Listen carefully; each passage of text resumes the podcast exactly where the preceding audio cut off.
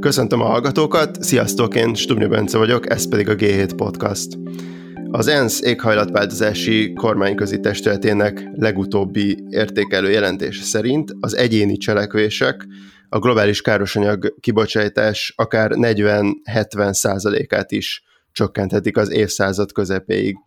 Ezért aztán nagyon fontosnak tűnik, hogy mik azok a hátráltató vagy éppen motiváló tényezők, amik hatnak az emberekre, amikor ilyen környezettudatos cselekvésekről van szó, illetve az is érdekes, hogy a magyar lakosság mely területeken és milyen mértékben tudja egyáltalán elképzelni, hogy környezettudatosabbá tegye az életét. A mai adásban az ELTE pé pé ká Ember Környezet Tranzakció Intézetének két kutatásáról lesz szó, amik ezekre a kérdésekre keresték a választ, a vendégem pedig Varga Attila, pszichológus, a neveléstudományok doktora, az intézet habilitált egyetemi docense lesz. Üdvözlöm, és köszönöm, hogy elfogadta a meghívást. Én köszönöm szépen a meghívást, és én is sok szeretettel üdvözlöm a hallgatókat is. Az egyik felmérés,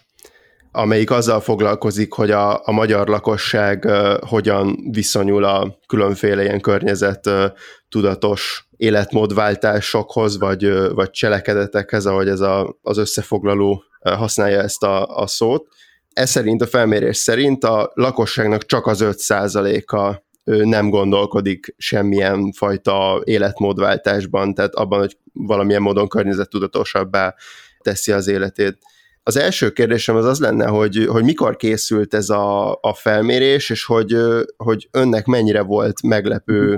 ez az eredmény, és hogy vajon mi lehet annak az oka, hogy, hogy ilyen nagy arányban gondolkodnak ilyesmiben a, az emberek, a magyar emberek. A, tehát ez a felmérésünk tavaly tavasszal volt az adatfelvételi szakasza. Egyrészt poz, részben pozitív meglepetés volt természetesen számunkra is ez a hatalmas arány, hogy az embereknek ugye gyakorlatilag több mint kilencven százaléka valamit tervez tenni a, a környezeti állapot javítása érdekében. Másrészt viszont, hogyha a pszichológiai szakirodalmat nézzük, akkor olyan nagyon nem volt meglepő, mert a, tehát a pszichológiai szakirodalom is általában, hogyha az embereket a környezeti attitűdjükről kérdezzük, akkor, akkor általában egy pozitív attitűdöt találunk, a semlegesnél pozitívabbat, tehát hogy mindenki a környezetet fontosnak tartja, a környezetvédelmet alapvetően fontosnak tartja, és annyiban talán egy tovább lépés volt ezekhez a korábbi kutatásokhoz képest, amilyenk, hogy itt, itt arra, kérdezt, arra is rákérdeztünk, hogy konkrétan a saját életében a következő egy évben mit tervez tenni a, a, a népesség, és ennek is örültünk, hogy ez az attitűd, ez nem csak egy ilyen általános, hogy szeretjük a környezetet, és védjük meg, és persze ez egy fontos dolog, hanem hogy, hogy a, a, az ezer ember közül ugye kilencszáznegyvennyolc meg tudott nevezni legalább egy olyan területet, a, amin szeretne a, a, a jövőben változtatni. Tehát itt ugye nem kell nagyon nagy dolgokra gondolni, tehát itt a, akár a, a szelektív hulladékgyűjtés, hulladékcsökkentés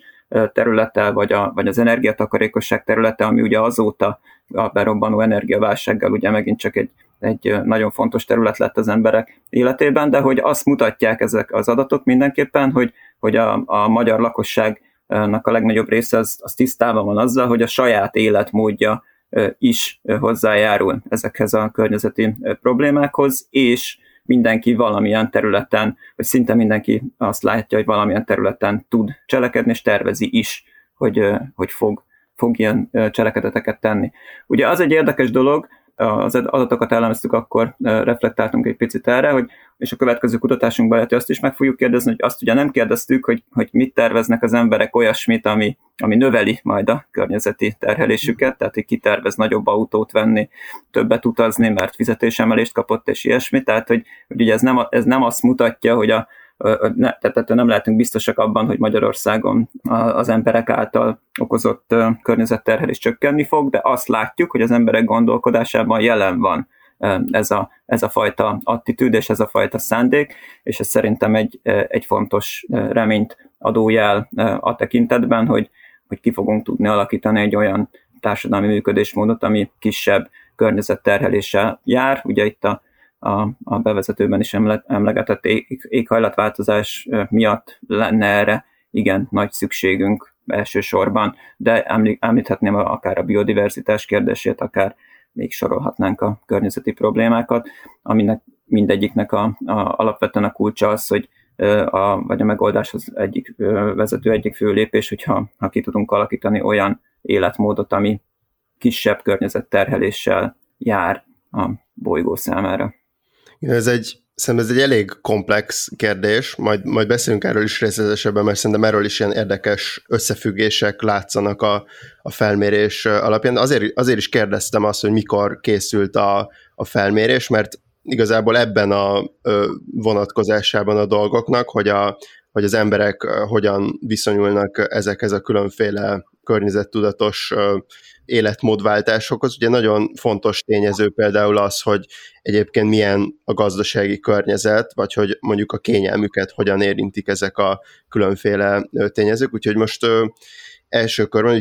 itt arra kérdeznék rá, hogy, a, hogy abban az összefüggésben, hogy hogy mik voltak a népszerű és kevésbé népszerű ilyen életmódváltások, a cselekedetek, és hogy ezeket mennyire látják nehéznek az emberek a megvalósítás szintjén. Ami ugye érdekes volt, és ezért is az adatfelvételi időpontunk is érdekes, hogy a legkönnyebben megvalósítható, és amin a legtöbben terveznek is változtatni, azt alapvetően az energiatakarékosság témaköre. És ugye ez azért érdekes, mert ez még a, a rezsicsökkentés-csökkentés előtt történt, tehát hogy már akkor látszott, hogy a magyar lakosság alapvetően tisztában van azzal, hogy a, az energiatakarékosság terén tud mit tenni a környezetvédelme érdekében, úgyhogy ez szerintem egy nagyon fontos területe a, a környezettudatosság növelésének, és ami itt ugye érdekes, hogy, hogy ez egy olyan terület, ahol, ahol szerencsés módon összekapcsolódnak különböző céljaink. Tehát az energiatakarékosság az nem csak a bolygónak jó, tehát ott nem, alapvetően nem önértekből, vagy nem csak önértekből takarékoskodnak az emberek az energiával, vagy pontosabban önérdekből is takarékoskodnak az emberek az energiával, hiszen ugye akkor a, a, az energiaköltségeik is csökkennek, és nem mellesleg a klímaváltozáshoz is kevésbé járulunk hozzá, akár azzal, hogyha megújuló energiákra váltunk, akár azzal, hogyha csökkentjük a fűtésre használt energiát, akár az, hogyha ha, ha más területeken, akár autózás, akár utazások terén tudunk olyan alternatívákat választani, amelyek nem járnak üvegházhatású gázok kibocsátásával. Hogyha ilyen felsorolás szinten nézzük, vagy rangsorolás szinten, akkor, akkor mik voltak ezek a vizsgált különféle ilyen intézkedések, vagy... vagy... Ahogy említettem, ugye az egyik volt a, az energiatakarékosság, a második, amit ugye a leginkább terveznek az emberek, az a kevesebb hulladék termelése, tehát azt is látjuk, hogy az emberek azzal is, vagy az emberek nagy része azzal is tisztában van, hogy nem csak úgy lehet élni, hogyha rengeteg hulladékot termelünk mellette, tehát az a hulladék mennyiség, amit ma termelünk, az nem szükséges ahhoz, hogy emberhez méltó életet éljünk, tehát ebben is nagyon nagy előrelépési lehetőséget látnak az emberek. Az emberek hatvanegy százaléka tervez ezen a téren változtatni, amin szintén terveznek változtatni, és ez a kutatásunk szempontjából is a továbbiakban érdekes, ez a dolgok megjavítása, megjavítatása. Ez azért, azért egy igen különleges terület, a, a dolgok megjavítása, megjavítatása, mert egyrészt ugye ezt majd láttuk, sokan terveznek, tehát itt is az emberek több mint fele tervez változtatni azon a szokásain, hogy ahelyett, hogy új dolgokat vegyen, megjavít vagy megjavítatja a, a tárgyait, de ez azért volt egy érdekes terület, mert ez volt az a terület, amit a legtöbben jelöltek meg a legkönnyebb területnek, ugyanakkor ez volt az, amit a második legtöbben jelöltek meg a legnehezebb területnek is, tehát úgy látszik, hogy, hogy a dolgok javítása, javítatásával kapcsolatban két táborra szakad a, a, a magyar népesség, vagy két jól elkülöníthető tábort lehet látni. Van, akinek ez könnyen megy, és, és, és az interjús, vagy a, a szöveges indoklásokban láttuk is, hogy, hogy ilyenek jönnek elő, hogy, hogy ezermester vagyok, örömet okoz számomra az, hogyha fel tudok újítani valamit, meg tudom javítani, és a másik csoport pedig ugye a másik véglát, hogyha mondhatjuk, akik meg azt mondják, hogy, hogy nincsen elérhető szolgáltatása közelben, nincsenek olyan szakemberek, akik tudnának, akik meg tudnák javítani a dolgokat, nem úgy építik föl ma már nagyon sok használati tárgyat, hogy azt javítani lehessen, tehát a cégek sem arra törekednek, úgyhogy ez, ezért ez egy nagyon izgalmas terület volt, a javítással kapcsolatos attitűdök, aztán kicsit leszakadva következik a többi terület, a környezetbarát termékek, előnyben részesítése, vásárláskor az már az emberek kevesebb, mint fele tervezi a következő évben, hogy ezen a területen tudna valamit javítani. Még erősebben leszakadva a, a, következik a környezetbarát közlekedés, amit már kevesebb, mint az egyharmada az embereknek tervez ezen változtatni e, valamit, és végül a környezetbarátabb ruházkodás és a, és a kevesebb állati eredetű táplálék fogyasztása zárja e, a sort, és a, a kevesebb állati eredetű táplálkozásnál még azt is meg kell jegyezni, hogy ez volt az a terület, amit toronymagasan vezette azt a listát, ahol a, tehát amit a legnehezebbnek választottak az emberek, ezt a népességnek, tehát a mintának több mint az egyharmada választotta, hogy ez a legnehezebb megtenni, és ugyanakkor az is érdekes, hogy, még, hogy volt viszont egy tizenöt százaléka a népességnek, aki az állati eredetű táplálkozásnál válaszolt úgy, hogy azt a legkönnyebb megtenni. Tehát látjuk azt is, hogy egyrészt ez a, ez a terület, ahol a népesség nagy részének nagyon nehéz változtatni, de van egy jelentős réteg, aki, akinél viszont ezen a területen is várható, hogy előre fog mozdulni, és ezen a területen tehát kevesebb állati táplálékot fog fogyasztani a következő egy évben. Erről a, az állati eredetű táplálékok témáról, meg, meg az, hogy ez egy nehézséget okoz, arról jut eszembe, hogy nemrég olvastam egy, egy hosszú cikket, ami arról szólt, hogy a különböző ilyen hús, húspótló termékeket gyártó cégek az Egyesült Államokban, mint például a, egyébként Magyarországon is eljutott a húsmentes hamburger például, tehát ezek Magyarországra is eljutottak ezek a termékek. Ugye itt az volt az ígéret, hogy ezek majd versenyképesek lesznek árban is a, a hússal, és hogy amit itt említ, hogy van egy ilyen, azt hiszem tizenöt százalékos rajongótábora kvázi ezeknek a, a termékeknek, vagy akik akár pénzügyi szempontokon túl mutatva is fontosnak tartják, hogy ilyeneket fogyasztanak, hogy itt az jut eszembe, hogy sok esetben még nem, tartotta, nem tartanak ott ezek a a technológiák, vagy akár a, hogyha a közlekedésre gondolok, akkor ugye az elektromos autó az még mindig drágább, mint a e, hagyományos. Tehát, hogy, hogy azért úgy tűnik, hogy ezek a szempontok is itt fontosak lehettek. A, a, a, abszolút, és ahogy már korábban is, is utaltam, hogy ezek nagyon komplex témakörök, tehát, hogy valóban valószínűleg szerepet játszik az, hogy milyenek az elérhető húspótló készítmények, tehát, hogy a népesség nagy részét, hogyha sikerülne tényleg a, nem tudom én, a, a gyulai kolbászt száz százalékosan a növényi alapanyagokból előtenni, amit nem tud megkülönböztetni a fogyasztó, akkor valószínűleg könnyebb lenne ez a fajta váltás, és, és valóban nagyon nagyok a különbségek, tehát vannak olyan termékek, amik már elérik azt a színvonalat, hogy akár nem tudja megkülönböztetni egy húsfogyasztó sem, tehát a, a, mondjuk a szalámik területén, de hogy sok olyan termék van még, ahol valóban ettől még messze áll a,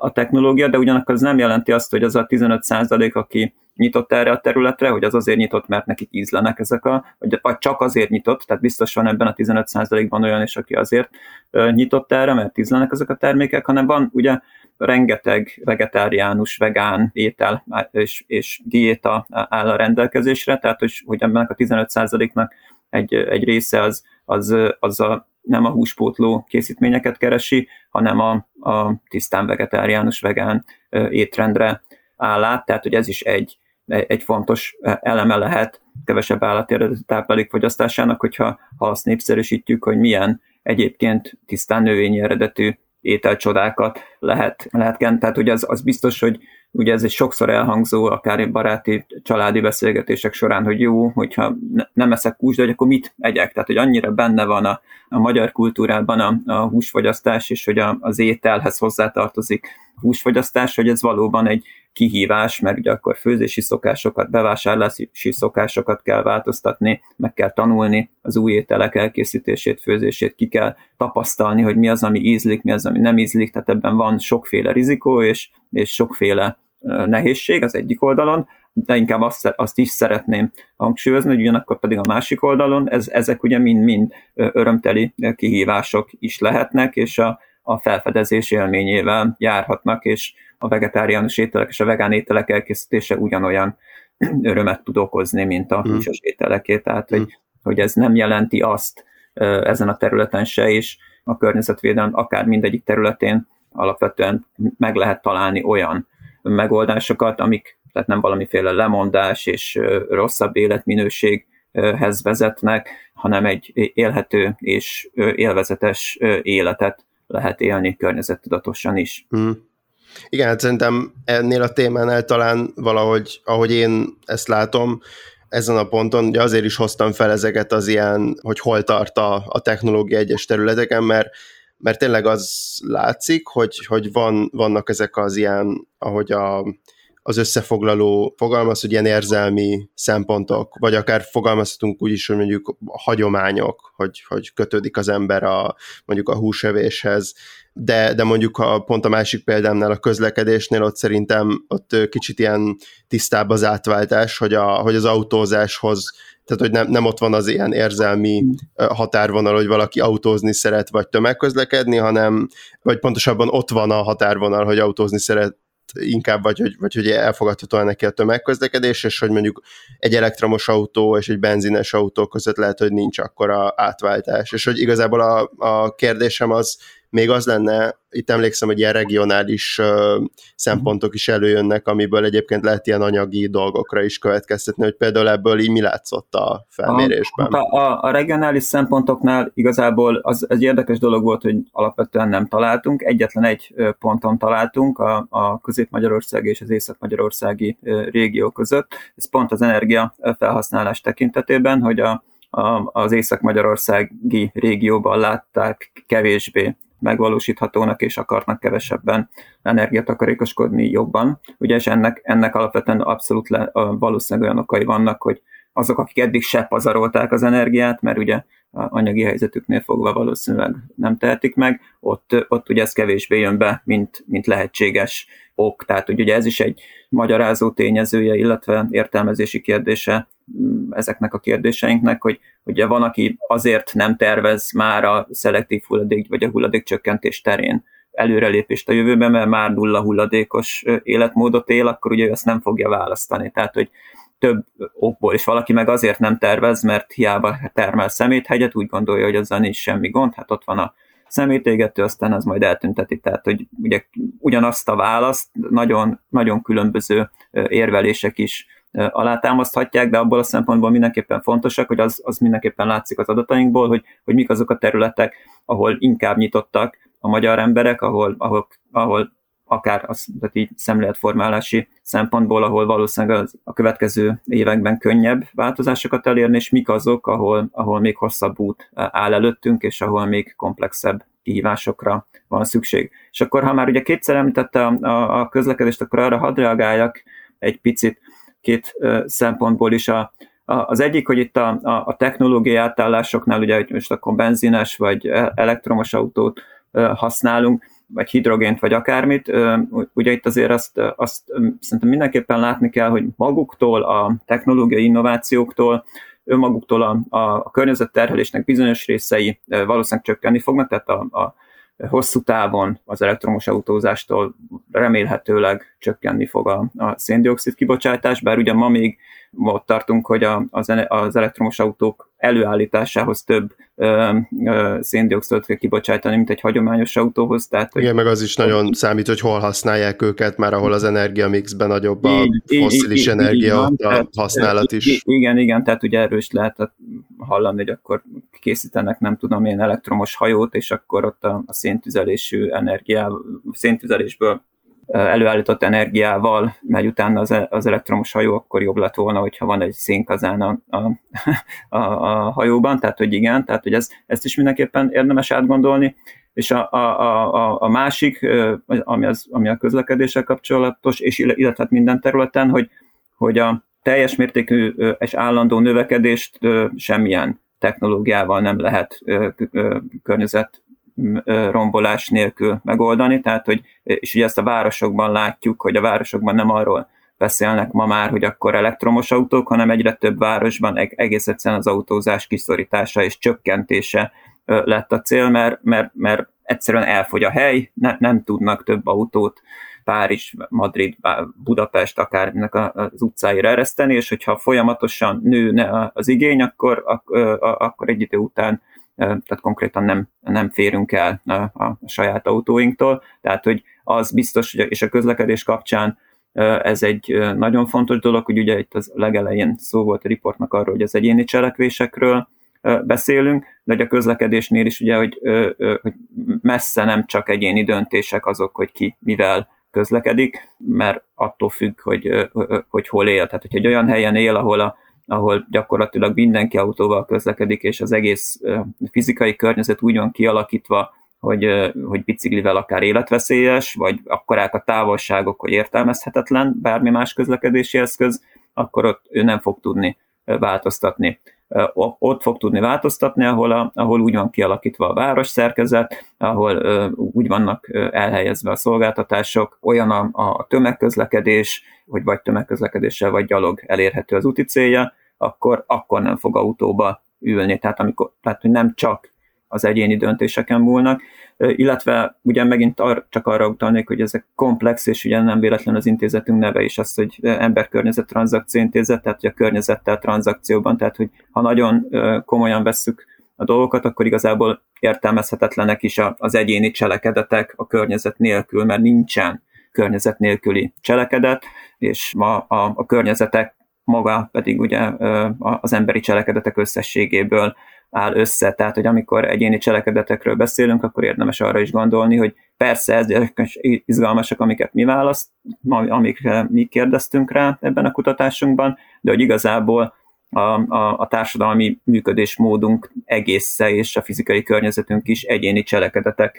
különféle szintű összeadódásából és rendszerezéséből áll össze. Igen, egyébként ezért is hoztam fel a, pont a közlekedést, meg egyébként szerintem ilyen szempontból a, a táplálkozás is elég hasonló, hogy, hogy ez a, ezek szerintem nagyon jó, jól példázzák ezt a, ezt a komplexitást, amiben itt szó van, hogy, hogy persze, hogy egyéni cselekedetekről beszélünk, de hát itt, itt vannak, tehát, tehát nem csak kényelmi szempontok vannak, vannak olyan területek, ahol fontosabbak a, a kényelmi szempontok, meg az, hogy a, a, az ember mondjuk tényleg mondjuk érzelmileg hogyan viszonyul, vagy inkább olyan tényezők, amiket egyénileg is meg lehet változtatni, de az, hogy például a közlekedés vagy a, a táplálkozásban milyen opciók vannak, az tehát sokszor árkérdés, ez sokszor az embernek a, a jövedelmi körülményei határozzák meg, hogy mennyire tud egyáltalán ilyesmiben gondolkodni, illetve emiatt ez egy ilyen sokkal bonyolultabb dolog, szóval, szóval ezért is hoztam ezt fel. És akkor a másik, és a másik tanulmányra, a másik kutatásra átfordulva már, ott, ott inkább akkor most erről lesz szó, hogy, hogy amikor olyan fajta tényezőkről beszélünk, amikor, a, amikor az ember megteheti azt, hogy, hogy, hogy, hogy akár változtasson, de mondjuk valamiért nem teszi meg. Ugye ez a, ez a, azzal foglalkozott ez a kutatás, hogy, a, hogy az embereket milyen tényezők és milyen pszichológiai tényezők motiválják és hátráltatják abban, hogy környezet tudatosabban éljen. Itt mik voltak a, a legfontosabb tényezők? Kutatás során, interjús kutatásban sikerült azonosítani a már a korábban a szakirodalomban is ismert fő akadályokat, amik a, a korlátozott racionalitás, tehát az, hogy, hogy nem áll rendelkezésünkre minden információ, és nem tudunk teljesen tudatos és megalapozott döntést hozni minden esetben a környezeti kérdésekkel kapcsolatban. Sikerült azonosítani, hogy felbukkan a magyar emberek gondolkodásában, és az a meghatározó tényező, hogy milyen hitrendszerek,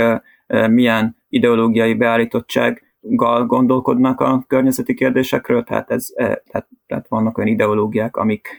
hátráltatják ezeket a tényezőket. A másokkal való összehasonlítás is megjelent, ez egy elég erőteljes tényező, tehát hogyha azt látjuk,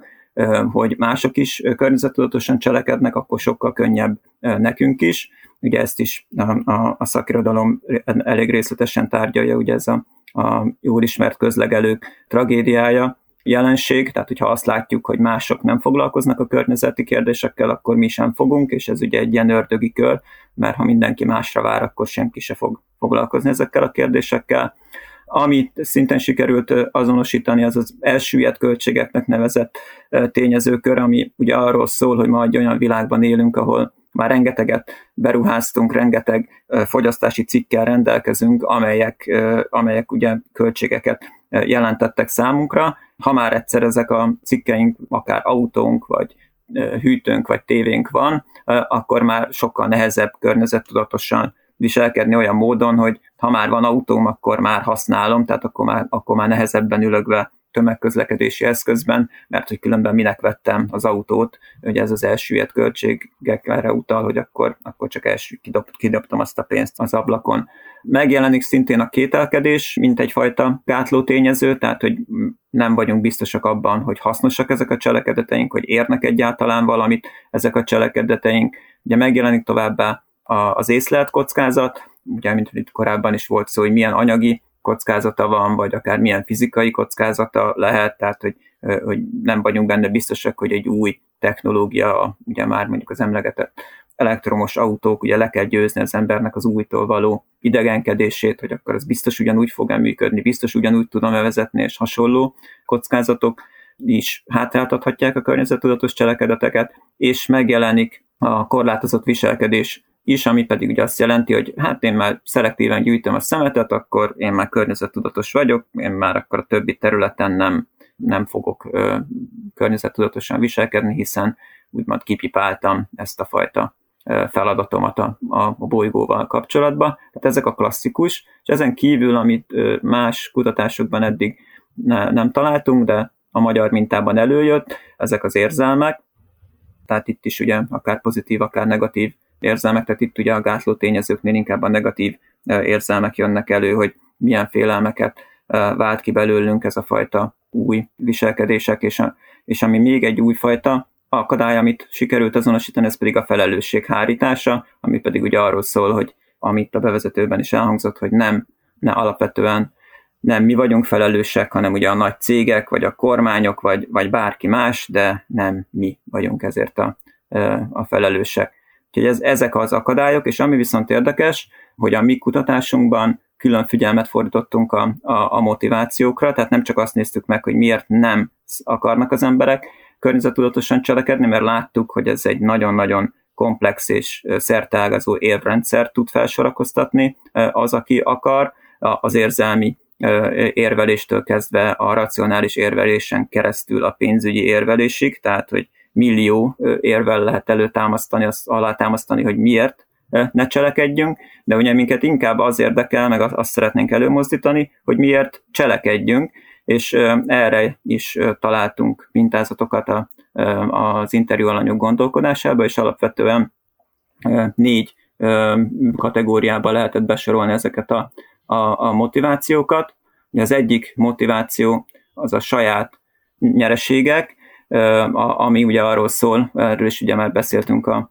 az interjúnak az előző szakaszában, hogy a környezettudatos cselekedetek szerencsére nem csak lemondással, nem csak nyüglődéssel és nem csak negatív érzelmekkel járhatnak, hanem akár anyagi haszonnal járhatnak, akár fizikai jólétet erősítheti, például ha valaki áttér biciklizésre az autózás helyett, akkor ugye ez nem csak a környezetnek jó, hanem a saját egészségének is jó, és volt egy interjú alanyunk például, aki, aki ezt így kiemelte, hogy hát ő szeret biciklizni, ugye egyébként is szeret biciklizni, tehát függetlenül attól, hogyha ez, tehát valószínűleg akkor is szeretne biciklizni, hogyha ez egy környezetszennyező dolog lenne, de, de, hogy, de hogy ennek így külön örül is, hogy, hogy ez még környezettudatos dolog is, és, és ez így egy ilyen dupla nyereség számára, hogy, hogy akkor már nem csak azért biciklizik, mert,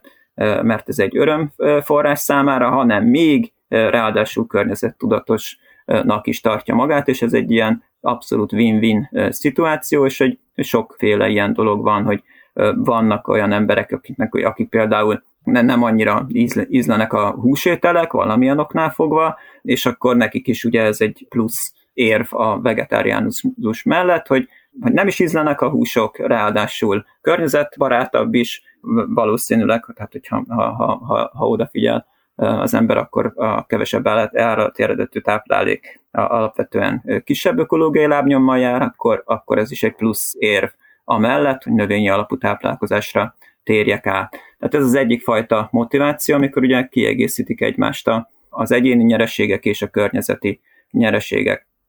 A másik, ami felbukkant az interjúban, ez a, ez a társas motiváció, tehát hogy azt látjuk, és ez, és ez többféle kutatásunk is alátámasztja, hogy ez egy nagyon-nagyon fontos, és itt is ugye visszautalhatok az interjú előző részére, ahol beszéltünk a környezet hatásáról, de ott ugye alapvetően a fizikai környezet, az infrastruktúráról beszéltünk, de itt, itt pedig azt láttuk, hogy a társas környezet, a társas motiváció egy nagyon-nagyon fontos része a, a, a motivációknak, tehát ha azt látjuk, hogy a társaink is, hogyha vannak olyan csoportok körülöttünk, ha a barátaink, családtagjaink is ebbe az irányba mozdulnak, ez egy nagyon, nagyon fontos motivációt jelent az emberek számára. A harmadik típusú motiváló tényezőket, vagy külső motiváló tényezőknek neveztük el, amik alapvetően arról szólnak, itt ugye megint csak visszautalhatok az interjúnak az elejére, hogy ezek azok a tényezők, amik azt mutatják, hogy a, hogy a rendszer egészében, hogyha ha, lát, ha látjuk a, a zöld opciókat, hogyha ha szem előtt vannak, hogyha azokat a legkönnyebb elérni, akár fizikailag, akár a financiális dolgokra is gondolhatunk, tehát akár az árakban, akkor ez is nagyon-nagyon fontos tényező. Azt is érdemes megemlíteni, hogy az emberek akár ilyen, ezen a területen arra is nyitottak, vagy az is felmerül, hogy a különböző szabályozások, a politikai-gazdasági környezet mennyire teszi lehetővé, vagy mennyire támogatja a környezettudatos cselekedeteket. Fontosnak tartják az emberek, hogy legyen, tehát hogy ne csak belső meggyőződésből kelljen, és akár nehézségek árán környezettudatosnak lenni, hanem hogy legyen egy olyan szabályozó környezet, ami a környezettudatos cselekedeteket preferálja. És a negyedik fajta motivációs tényező, az pedig a belső személyes motivációk, amiben ugye nagyon fontos, hogy mekkora tudással rendelkezünk egy témáról, milyen érzelmeket indítanak be bennünk ezek a témák, amelyek a környezettudatos cselekedetekhez vezetnek, tehát ez, azt is nagyon fontosnak tartjuk, hogy igazából a, a környezettudatossá válás egy, egy önfejlődési folyamat is, amiben a belső személyes motivációk nagyon fontos szerepet játszanak, igazából környezettudatossá válni akkor tudunk, hogyha ha, ha, ha kialakul, ha internalizáljuk, a belsővé tesszük azokat a célokat, azokat az értékeket, amelyek a környezettudatossághoz kapcsolódnak, és folyamatosan figyeljük a környezetünket, hogy hol tudunk környezettudatosabbá válni, és hogyan tudunk változtatni a saját életünkön célok érdekében. Szerintem itt a, a motivációs és a hátráltató tényezőknél nagyon jól látszott az a, az, a, az, a, az ilyen komplexitása ennek a helyzetnek, hogy, hogy van egy ilyen egyéni szint, és akkor beszélhetünk arról, hogy itt,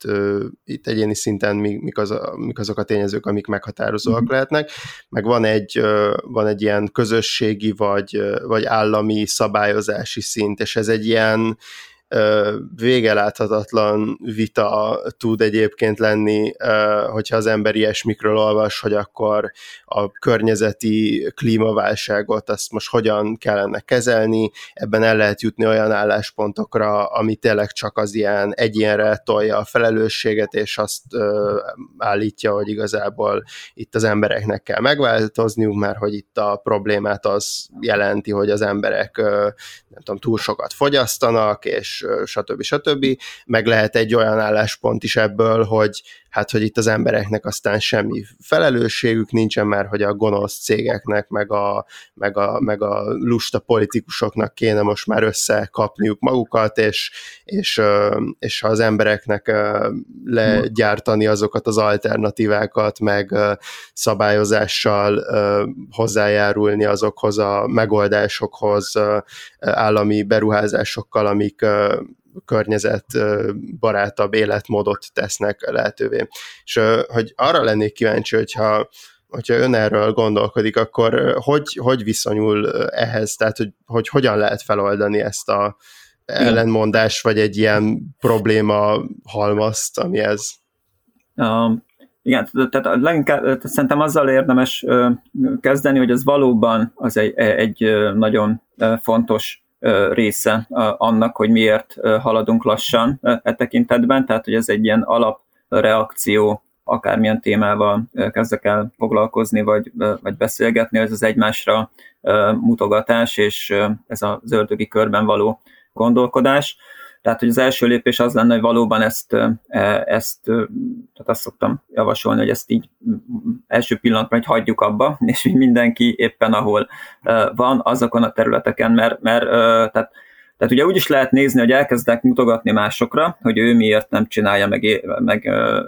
mit, mit lehetne csinálni, és a másik lehetőség, hogy két irányú. Egyrészt, hogy, természetesen, hogy mindenki söprögesen a, a saját házatáján, és azt kezdje el megnézni, hogy jó, jó, hogy mások nem csinálják, de mi az, mi az én mozgásterem ebben a dologban, mert valamekkora mozgástere mindenkinek van. Ez az egyik. A másik pedig ugye, amikről a, ezekről a, a, a társas csapdahelyzetekről ugye a szakirodalom leírja, az a, hogy kezdjünk el kommunikálni, és a különböző érdekcsoportok és a különböző cégek, politikusok,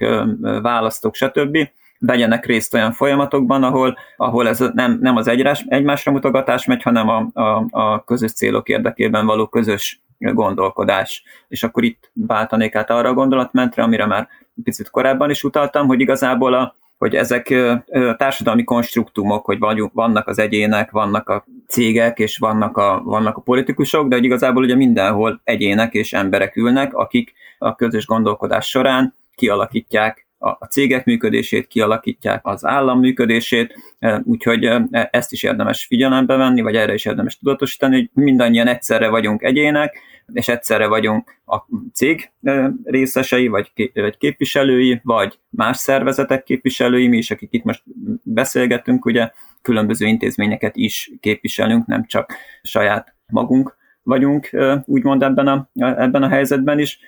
úgyhogy amikor egyéni cselekvésekről beszélünk, akkor azt nagyon fontos látni, és ezt is mutatják a kutatásaink, hogy igazából azok a, tehát az az egyik leghatékonyabb megküzdési mód, akár a klímaszorongással is, hogyha, hogyha ezt társas helyzetekben, egy társas folyamatba be tudjuk ágyazni, vagy akár intézményi szintre is visszük a, a dolgokat. Ezt nagyon fontosnak tartom, hogy minden ö, ö, szinten próbáljunk meghatni. Ugye a mi kutatásaink leginkább arról szólnak, hogy emberekre hogyan lehet az emberek gondolkodására hatni, de, de közgazdászok, szociológusok, ö, üzletemberek jobban ki fogják azt tudni találni, politikusok azt, hogy a politikai szervezetekre, cégekre hogyan ö, lehet hatni, és azt gondolom, hogyha minden szinten, minden irányból támadunk és megkeressük azokat a megoldásokat, amik képesek az embereket és a cégek képviselőit, a cégek működését befolyásolni, akkor tudunk egy irányba haladni, és nem azt gondolom, hogy a cégekben ülő emberek sem akarnak rosszat a világnak, a politikusok sem akarnak rosszat a világnak, hanem náluk egyszerűen másfajta mechanizmusok és másfajta célok mozognak, és ez a feladatunk, hogy ezeket megpróbáljuk összehangolni. Varga Attila volt a gé hét Podcast eheti vendége. Köszönöm szépen ezt nagyon érdekes beszélgetést. Köszönöm szépen. A hallgatóknak pedig köszönöm, hogy itt voltak velünk. Iratkozzatok fel ránk ott, ahol a podcastokat hallgatjátok, iratkozzatok fel a hírlevelünkre, és ha tehetitek, akkor támogassatok minket úgy, mintha előfizetnétek a lapra a g hét pont hu per támogatás oldalon. Én Stubnya Bence, a gé hét újságírója vagyok, a gé hét Podcastot hallottátok.